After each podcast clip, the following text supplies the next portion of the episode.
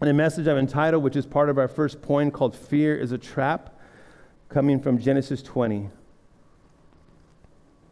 So, Father, we just thank you so much for this time, Lord. We thank you for this opportunity to come and to get into your word.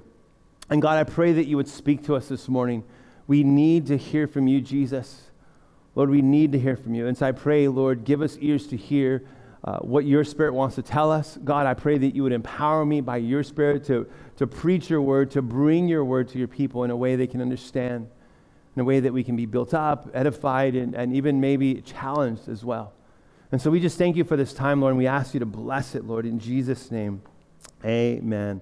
Amen. So, Genesis chapter 20, it's a much milder chapter uh, than Pastor Greg had. I know it was a pretty intense chapter, chapter 19. I got to, to listen to it on the way back from the airport to the island on that Sunday, and I was like, whoa, uh, it's good that Greg did it, not me. no, I'm just kidding.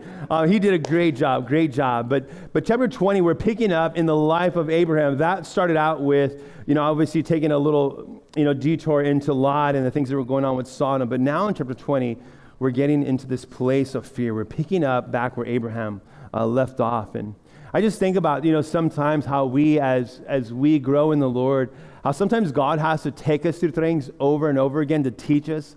Like sometimes we're struggling with, you know, learning to trust the Lord, and we'll kind of go through a season, and then it seems like a couple years later, God will just redo that all over again. You're like, man, this is just like what happened, like last year. And here I am again struggling again, again, because maybe I didn't learn the first time. I remember uh, as a child growing up in my family, my dad's a military guy, and when we cleaned stuff, like it was intense. It was like you had to use hot water to wash the dishes, hot water to wash them, and hot water to rinse them. And it had to be like scalding hot water. It was like I hated washing dishes, you know. But my dad taught me about all the grease and stuff. And one of the things I hated doing especially as fall. I know many think of us as Texas, that's where I'm from. We don't really have seasons, but we knew winter was coming because the leaves would fall like crazy. We, you know, we lived on this acre property, and all along the fence there were these big, huge uh, pecan trees. Uh, and so every year it was fun. We'd pick pecans, and my mom would make us pecan candy, which was always fun, but we had to rake the leaves. And so I'd rake the leaves, and I wanted to go skating or whatever, you know, I'd rake and rake and rake them, and I'd take, okay, Dad, I'm good to go you know, and then he would go back out there and he would look, he was, nope, it's not good enough. and I'd go out there and I'd rake, rake, rake, rake, you know, do this, and I, you know, I'd get this huge blanket. I remember I would just rake them on a blanket and then drag them out, you know, to the middle of this field where we would burn them. You know, do that. Okay, Dad, I'm good to go. Good to go. Nope, Look at all those leaves along the fence. And then this is what he would tell me. It annoys me. My kids hate it too. Now I, use the same thing. If you don't do it right the first time, you're going to have to do it again. And so it was so annoying, man. I would just do it and do it. But then one day I finally embraced it. I just embraced it. You ever get to that point when you're a kid maybe your dad's and you just embrace it. It's like, okay, whatever, I'm just gonna do it. And I got in there, getting, you know, the leaves right in those things. And it got to a point finally where I could do and say, Dad, I've done, and then I could just take off. But it's hard, right? Because it's that repetition. It's like having to do that again. And I, and I really believe, like, as we look at t- chapter 20 today, it's kind of the same thing. Abraham is finding himself in a situation that's very much like what happened way back in chapter 12, which would have been years and years previously. He's doing it all over again. And we find this time really what we're seeing, and I, what I believe the Lord is sharing with us this morning, is that fear is a trap. Fear is a trap. So let's look at chapter 20. We're picking up in these first three verses, or first two verses. This is what it says. And Abraham journeyed from there to the south and dwelt between Kadesh and Shur and stayed in Gerar. Now Abraham said of Sarah, his wife, She is my sister. And Abimelech, king of Gerar, sent and took Sarah. Doesn't that sound familiar again? She is my sister. See, it was time for Abraham to move on, and maybe it was time just to get away from all the things that had happened in Sodom and Gomorrah. And so he's moved away to a land that's rich, that's, that's great, great pasture land. It eventually becomes the capital city of the Philistines. And so now Abraham is much older and possibly even wiser, but it didn't mean that he automatically now was at a place where he yielded himself to the Lord. You see, age doesn't give you a pass on your faith. Each day, no matter whether you know, you're young or old, each day is a step of faith.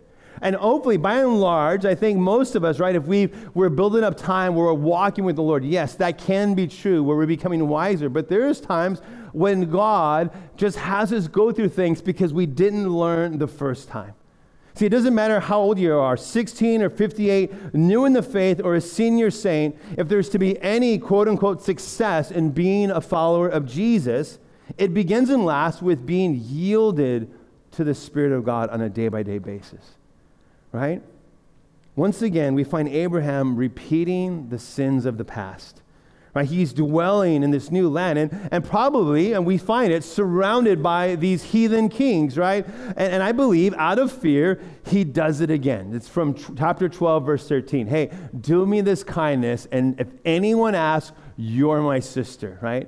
Because he's fearful, he's afraid, he's scared, and then he begins to fear right? Fear was involved once again, and it wasn't the good kind of fear, the right kind of fear, right? Uh, uh, of, of having this fear of God, where, where uh, I believe it's the psalm says the, the, the fear of God, right, is the beginning of knowledge and wisdom and so forth. No, this was simply that he was fearing man. And I know being afraid, being fearful, it, it's an unpleasant emotion. Right? At its source, right, you're afraid that something might happen to you, you know, your life might be in danger and so forth. You know, fear is not, no one likes to be afraid. Maybe some of us, we like watching scary movies or intense movies because we like the experience of fear, but most of us don't like fear. My wife hates fear, my kids love it. Like the joy in their life, especially one little one, loves to scare my wife. He'll hide in the closet, under whatever, and just like rah. But you know, and she will scream. But the funny thing about Anna is, you could do it 20 seconds later, and she'll get scared again. Like it just happened. And she, Greg, smart guy, tested her in between services and scared her. Like just walking alongside, rah, and she got scared. No one likes to be scared. That's a fearful thing, especially when it comes to people. Right? We find that Abraham begins to fear for his life which we're going to find that fear is a trap. Jesus said in Luke chapter 12, verse 4, he says, I say to you, my friends, do not be afraid of those who kill the body, and after that have no more that they can do. But I will show you whom you should fear. Fear him who, after he has killed, has the power to cast into hell. Yes, I say to you, fear him. But even more so, in Proverbs 19 25, specifically dealing with with humans, right? With people. The, the, the, the, Solomon, I believe, would say this The fear of man brings a snare, but whoever trusts in the Lord will be safe.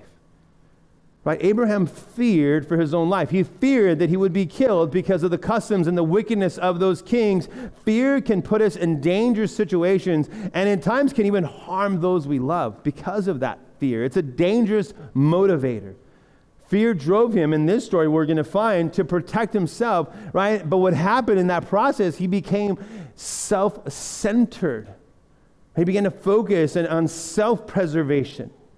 Now, Abraham, you know, here we find, you know, as he's going on, you know, the, the, the king, Abimelech, the king of Gerar, in that situation, his fear is right, and that he takes Sarah, right? But part of that was like, he might kill me right? And that's the custom of, of, the pagan kings in those days, right? They see ladies out there and, and they're like, oh, this, that would be good to add to my harem. So those kings, right or wrong, would just add wives randomly, right? And so his thought was like, man, if he wants Sarah, right? If he wants Sarah, he's going to take me down.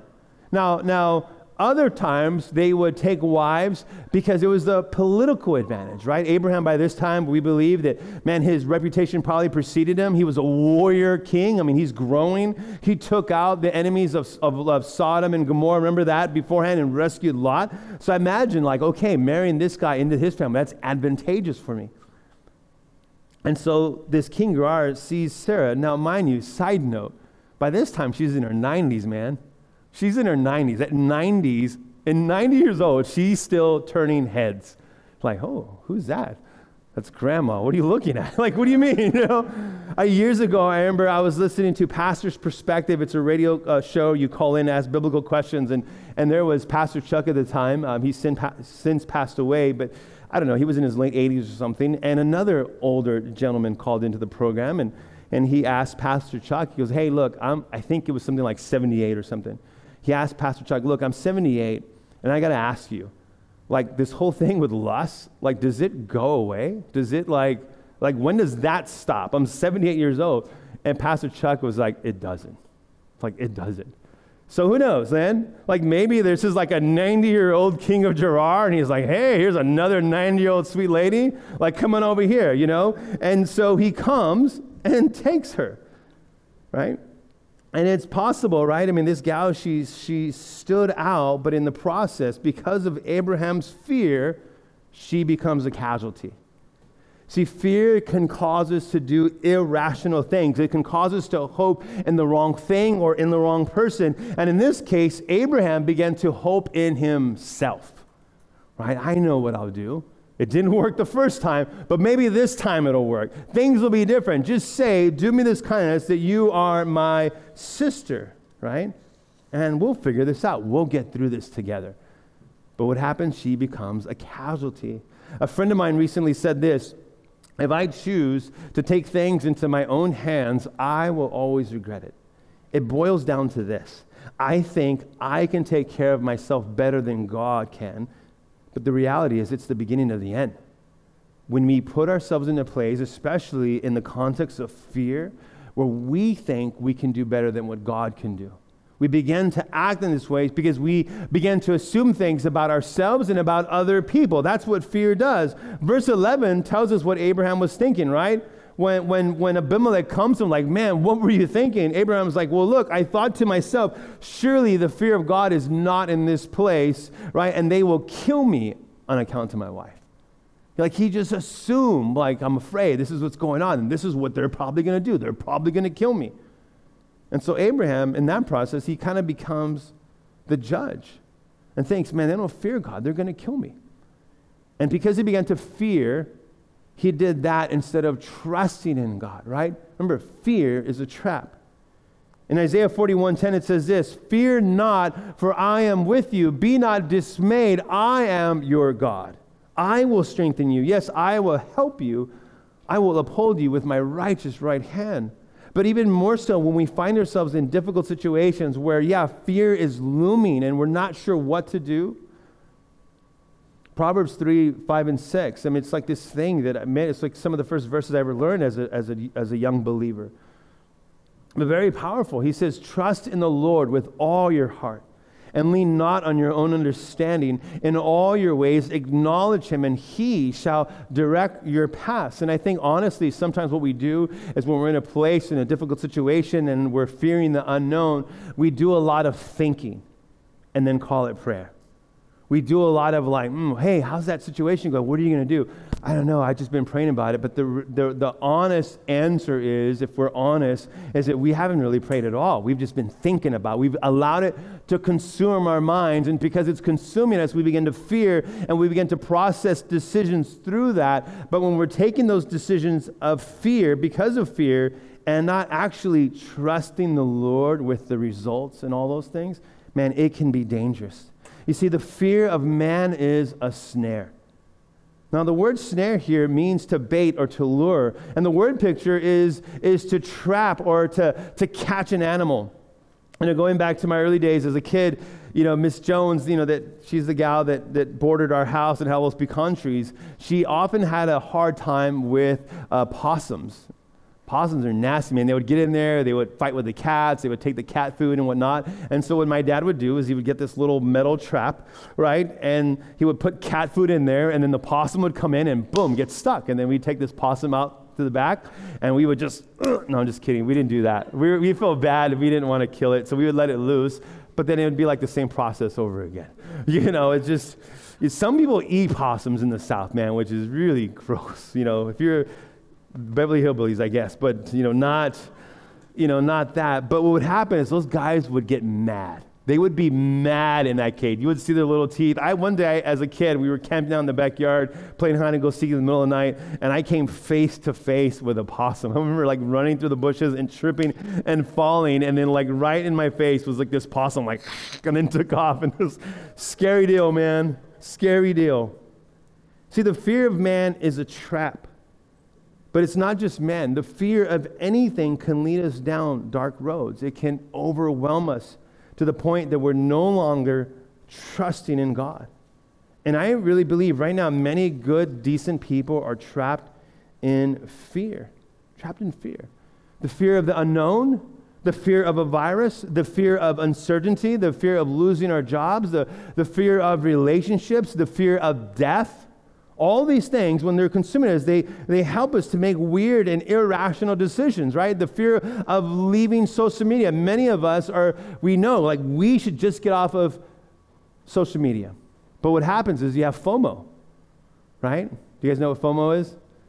Yeah, fear of missing out. So then you're like, oh, and so then you just like, you're in this perpetual state of anger and frustration and fear because even that one doesn't play out right. Now, all these things are real concerns, and I don't want to downplay the relevance of some of these, right? Some of these things can really play an important part in our lives, but here's the deal if we let them consume us, then that fear becomes a trap. We become like a wild animal that's caught in a trap that lashes out when someone tries to help release us from those traps. That's what's going on today. We're so caught up in fear that anytime someone offers a different perspective or word of encouragement, we lash out. It's like fear oozing out. But I leave the word, I believe the word for us and, and the lesson that God is even teaching Abraham is that it's time to put our trust in the Lord to put our trust in the Lord, to allow Him to handle the results and the situations that we're in, right? None of this is, as, as Solomon would say earlier, right? None of this is new to the Lord. It's nothing is new under the sun. It might wear different clothes and it might be a different time and a different place, but nothing is new under the sun. And so maybe some of us this morning are caught up in fear, and fear is driving how we live our lives, and it's driving how we make decisions. But what's happening is it's causing division within our own marriages, it's causing division with our own communities, and even our own country. But here's the good news for us as a believer. See, God is faithful even when we're caught up in fear. Even when we're caught up in fear, He is our defense. Look at verse 3. Look at verse 3. But God came to Abimelech in a dream by night and said to him, Indeed, you are a dead man because of the woman whom you have taken, for she is a man's wife. But Abimelech had not come near her, and he said, Lord, will you slay a righteous nation also? I love that the reputation of the Lord was already out and about right? Because that was the same thing that Abraham told God. Like, would you slay the righteous with the wicked? Like, it was out and about, right? That God was a righteous and a holy God. And so he says there, Did he not say to me, She is my sister? And she, even herself, said, He is my brother. In the integrity of my heart and innocence of my hands, I, I have done this. And God said to him in a dream, Yes, I know that you did this in the integrity of your heart. For I also withheld you from sinning against me. Therefore, I did not let you touch her. Now, therefore, restore the man's wife, for he is a prophet, and he will pray for you, and you shall live. But if you do not restore her, know that you shall surely die, you and all who are yours. Man, God is on it, man. God is faithful on multiple levels. He is faithful to Abraham. I mean, look how God intervened. He tells Abimelech, You are a dead man. It's like the equivalent of a dad coming to the porch with a shotgun to protect the would be quarter, right? Like, you're not taking my daughter anywhere. Like, you know, get off the table, right? I was like, you're out of here, man. Get off the porch. I felt that way recently. I was telling the first service that uh, my daughter's uh, soccer photos came back, you know, and there's this little cute pose where they're like this and their soccer's on their ankles. And I was like, who put the soccer ball on your ankles? Like, I wanted to know. Thankfully, it was Coach Kevin. And I was like, okay, good. Like, stay away from girls, you know, stay away from my girls, you know. Now, it's not that, obviously, Abimelech was a man of integrity overall, but in his own mind, he knew the rules, right? He would not just take any man's wife. That doesn't mean that he didn't have multiple wives himself. It just simply reveals that he was a better man than even Abraham assumed right? Abraham was fearful. He's going to kill me. He's going to take me out. He had all these thoughts. His, his mind, his imagination was running rampant. But also, God protected Abimelech from sinning and tainting the promised son that would come through Abraham and Sarah. Like, I did not let you touch her. You thought it was because of you. I didn't let you touch her, right? Because there needed to be no shadow of a doubt that the promised seed would come through Abraham and Sarah. There had to be no doubt. I mean, God just stopped it all, right? And here's why Because once again, we find that God was being faithful, not just to Abraham, but God was being faithful to the promise, even when Abraham wasn't. Remember that covenant he made with Abraham? Like, you know, with, with all the, uh, the offerings he laid out, you know, there, and then God himself, like, like lit him on fire, and God himself passed through. It was like, once again, God remaining faithful to the promise that he made to Abraham. And I believe in the New Testament, we find a verse that, that really shares that for us as followers of Jesus. Because again, we can look at ourselves and we can feel condemned. We can feel like, man, I know I am struggling in fear. I'm all, you know, and, and so is that going to mess up, you know, God's plan for me or whatever the case may be? But you know what? Here in 2 Timothy 2.13, I love this. It says this, if we are faithless, he remains faithful. He cannot deny himself. God remains faithful even when we're faithless, even when we're blowing even when we're caught up in fear, right? I mean, we are looking to the Lord, but man, fear has just gripped us. God remains faithful. And you got to understand that, especially when maybe, you know, again, we have households, and maybe even within households, there's different opinions about everything that's going on and all this kind of stuff. And we want, you know, we want to get mad at our spouses or, you know, we're not doing this or that, or even our community, all that stuff. You know what? We, we don't have to put the blame on anyone we can trust the Lord. Because even if I'm even if I'm blowing it, man, the Lord is faithful. The Lord is faithful. And so because of this situation, right, God brought a plague on the people for the sake of Sarah. No one was getting pregnant during this time. I don't know how long they were there, but it got to a point where Abimelech, like, what is going on? Like, no one's growing, if you know what I mean. Like, what is going on here? Right? And they finally hit him, right? There would be no shenanigans going on until Sarah was safe. Right? God remained faithful to the promise to come. And again, as I said earlier, isn't this a comforting thought? That on the one hand, we can get bummed and out and we can really revel in self condemnation because we know we're caught up in fear and, and, it can be plaguing us. And we've prayed and we've prayed and we're asking God, like, help, help, God. I know the right thing. I know that you're going to be faithful. I know, like, I can look back at my past that I can see every time I've blown it or every time things seem to go awry, right? You, God, were there. You were faithful. Lord, help me. Remind me of that in this moment, that just like you were faithful in the past, that right now you're going to be faithful in the present. And what do we find? Again, we see God once again remaining faithful, even when we're not. But here's another part for us, like a maturing part for us as followers of Jesus. See, God is faithful, but sometimes there's no escape from the consequences. God is faithful, but sometimes we still have to walk through the consequences of our choices. Look at verse 8. So Abimelech, he rose early in the morning and called all his servants and told all these things in their hearing, and they were very much afraid. And Abimelech called Abraham and said to him, What have you done to us? How have I offended you that you have brought on me and on my kingdom a great sin? You have done deeds to me that ought not to be done. Then Abimelech said to Abraham, What did you have in view that you've done this thing? Like, what were you thinking, man? Like, why would you do this to us, right? It's kind of what he's saying. And Abraham said, Because I thought, surely the fear of God is not in this place, and they will kill me on account of my wife. But indeed, she is truly my sister, right? She is the daughter of my father, but not the daughter of my mother, and she became my wife. Still sounds a little unkosher, but in those days, good to go, okay? And it came to pass when God caused me to wander from my father's house that I said to her, This is your kindness that you should do for me. In every place, wherever we go, say of me, He is my brother. Ouch. You see, finally, we see again Abraham being rebuked by someone who did not even have the same relationship with God that he had. Abraham was in a covenant relationship with the God of the universe, the God of the miracles, the God of, righteousness and holiness. And yet this king who was likely like had multiple wives and probably more than likely because we know this turns out to be the capital city of the Philistines later, that he worshiped false gods and he acted more righteous than Abraham even. This is the end result of fear. Not only can it do harm to the people we love, but it also can cloud who we are before the Lord. It can cause us to forget our calling and purpose and distract us. And normally, you know, it, it, you know, we may even be more prone to do things we normally would not, like lie and bend the truth. It's heavy when you have someone who doesn't the Lord bring God's like rebuke to us. That's heavy, man. The world acting more righteously than, than followers of Jesus. I remember I was telling the earlier service too, back in the day when I was doing part time work, I worked at this uh, promotional products company. You know, we did screen printing, t shirts, embroidery, all that, you know, pans, mugs, and I was like a salesman there and for a buddy of mine, and, and you know, we did that. And you know, it was crazy. You know, some of my, unfortunately, some of my worst customers were the church.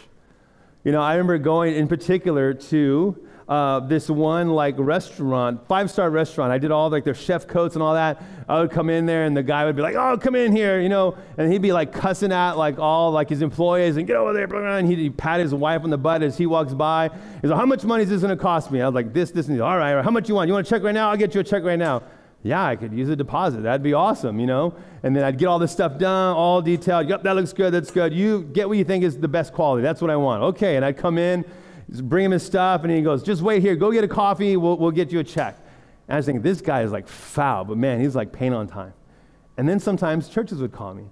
Like, hey, so what's like the best deal I can get? Can you give me like, you know, can we get a, like a net 90 and all this stuff? And I'm like, sure, we'll work with you. And I, we get it. You know, we're Christians too and all this stuff. And we'd do all this stuff, and then we'd go back and forth, back and forth, tweaking, changing stuff. You know, and then they'd come back and like, hey, so, you know, we need deposit. We're bringing your stuff. Oh, yeah, you know, the secretary will get it. I mean, these are, I can think of two in particular churches in my mind, you know, and then it became drawn out, and then it was just like a headache. And it was sad because I think of that, like that's a reflection on me, that's a reflection on us. It's sometimes we, as believers, we can, you know, have this horrible witness, and sometimes the world is more righteous than me. Like it's like it's not new. Now that's not always the case. There is definitely, and I, I do want to, because I don't want to bag on the church. I love the church, and there is definitely some churches that I dealt with that were awesome to work with for sure. But here we find that God, and this is what's humbling, uses this unbeliever to correct him, to rebuke him. I mean, one, you look at it, Abimelech was used by God to rebuke Abraham. Look what he tells him How have I offended you that you brought me on that you brought on me and my kingdom a great sin. You have done deeds that ought not to be done to me. Well, in Hebrews chapter 12, it says this For the Lord disciplines those he loves, and he punishes each one, uh, each one he accepts as his child. As you endure this divine discipline, remember that God is treating you as his own children. Whoever heard of a child who is never disciplined by its father? Now, sometimes, you know, being corrected like this and being humbled, man, it can be huge, but it's tough. It's not easy being rebuked by the Lord at times. And it can definitely be humbling, but I believe that God, you know, when I think back of some of, and I, I, I, I know I can, I can't count how many times I've blown it. But I know those times, just like when I was a kid, when I embrace the correction of the Lord, when I just go and just embrace it, man, those are some of the times I look back, and those are the greatest moments of like maturity and growth when we just embrace the discipline of the Lord. But sometimes, guys, we, we fight it. Like we just don't want to endure it. No one can tell us anything. No one can tell us anything. We, we don't do wrong. No one can tell us anything. We never mess up. We never blow it. And, and, you know, our spouse sometimes will try to correct us. We've got our pastor who will try to lovingly correct us. And we're just resist, resist, we resist. And the sad part is we miss out on God's kindness. We miss out on God wanting to mature us and grow us and teach us that we can truly trust Him. It's one of the marks. Just like receiving the blessings and the grace of God is part of being a child of God, having the forgiveness of God, having God be faithful even when we blow it. The other part of that, it's just as, and it's hard to, to grasp it in the moment it's just as good to also then receive the rebuke and the chastisement of the Lord. It's part of the process. It's part of God's gift to us, right? As He loves us and uses and matures us. That's one aspect of fear and even rebuke and chastisement. But here's the other part about fear in this situation fear caused him to forget who he was and where he came from. And in that process, he re- misrepresented God to Abimelech. Look at, he, look at verse 13.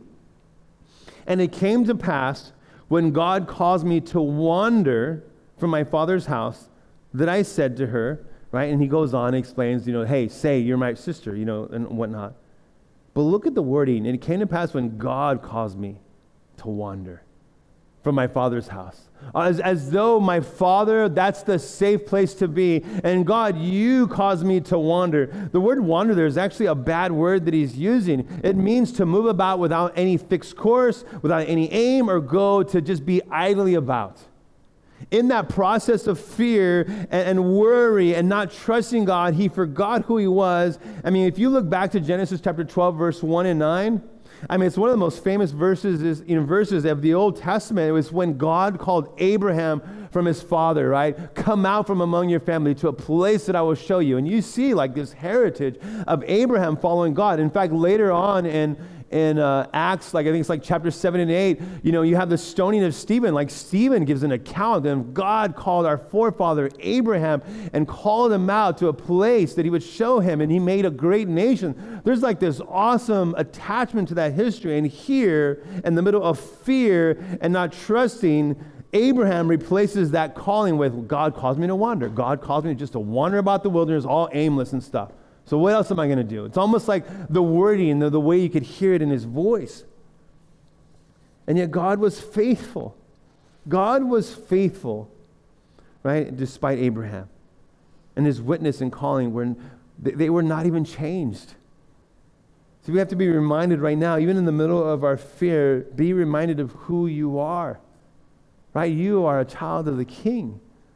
You are bought with a price, right? The fact that we live and breathe and are in a re- covenant relationship with God who, who God, who we can go to and ask for forgiveness, and, and He removes our sins as far as the east is from the west, right? God, who holds our future in the palm of our hands, right? There is truly, and I know it's been cliche for many during this time, like the best is yet to come, but it's such, a, a, it's such an important truth for us as followers of Jesus because it is true. There is still so much more to come. All the things that we see and all the things that have the potential to cause us to fear and to worry, they're all temporary.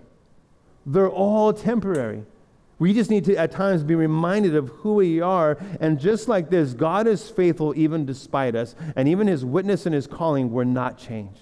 Look what happens in verse 14. Man, and this is a little humble here too, man. Then Abimelech took sheep, oxen, male and female servants, and he gave them to Abraham. And he restored Sarah, his wife, to him. And Abimelech said, See, my land is before you. Dwell where it pleases you. Then to Sarah he said, Behold, I have given your brother a thousand pieces of silver. Indeed, this vindicates you before all who are with you and before everybody. Thus she was rebuked. And so Abraham prayed to God, and God healed Abimelech, his wife, and his female servants. Then they bore children, for the Lord had closed up all the wombs of the house of Abimelech because of Sarah and Abraham's wife. Can you imagine that? Talk about a nice, big, fat serving of humble pie. Like Abraham caused all this because of his fear and not trusting in the Lord. And when it's all said and done, he's like, Here, Abraham, come and lay hands on Abimelech to pray for him. Like, I'd be like, Okay. Like, you know, it was, it was this humble pie. Right? God, but here's the reality God is much bigger than our mistakes. And even when we mess up, even when we blow it, God is able to work all things for good. That's the problem with taking matters into our own hands. We think we can do better than God, and yet not even our mistakes can mess up what God has in store for us. Oh, oh the, the road might be a little bit longer. It might be a little bit more windier because of our mistakes, but God is faithful. Abimelech was the victim, and yet he's the one who winds up blessing Abraham, right? And Abraham had no choice. I mean, earlier on, it was like when he saved Sodom, he was like, nope, not taking anything. Just my people, let them, let them take what they need, but we're good to go. Here, it's like, okay, like just taking everything, right? Taking all this wealth and treasures. And yet, even though Abraham messed up, it didn't change who he was. God still used them to pray for this king, and God used them to clean up the mess. I think part of this is, is, is teaching Abraham to be a truth teller, to deal with things the way they are, right? To not be afraid to tell the truth and to walk in truth, and even like your own convictions before the Lord, to be able to lay those out and to trust God with the results. I know some of us, we're afraid to do that, right? Because we're, we're afraid of the results or where it might lead us. But remember, the fear of man is a snare. And when we tell the truth and we're able to walk in the truth because of our convictions in Jesus, not convictions because of your political convictions or any of these things, but simply the truth of who you are in Christ because of who you are as a follower of Jesus, laying those truth out, I really believe it teaches us to learn to trust in the Lord. And it points people to Jesus. In fact, in John chapter 18, in closing, right, and Pilate is like giving Jesus an opportunity to lie to, to, to not walk in his own truth, right? He's like, Look, don't you know that I have the power to release you? I have the power to let you go. So tell me now plainly, are you the king of the Jews, right? Jesus could have said no and been like, you know, and, and you know, that's, that's his, that's the human part of Pilate, right? Not understanding the gravity of what was going on. And he asked Jesus, Are you a king then? And Jesus answered, You say rightly that I am a king. For this cause I was born, and for this cause I have come into the world that I should bear witness to the truth. Everyone who is of the truth hears my voice. And Pilate said to him, What is truth? Well, Jesus defined what truth is right earlier in John chapter 14, verse 6. He said, I am the way, I am the truth, and I'm the life, and no one can come to the Father except through me. And I love that. Fear is a trap. But when we come to the Lord in truth, just like Abraham could have had that, just here I am. Yep, she's my wife. And then trusting the Lord because he was trusting, right? He was trusting in God. It gives us an opportunity to respond the same way and to point people to Jesus when we walk in that truth, when we look to, right, the giver of truth, which is, which is Jesus himself.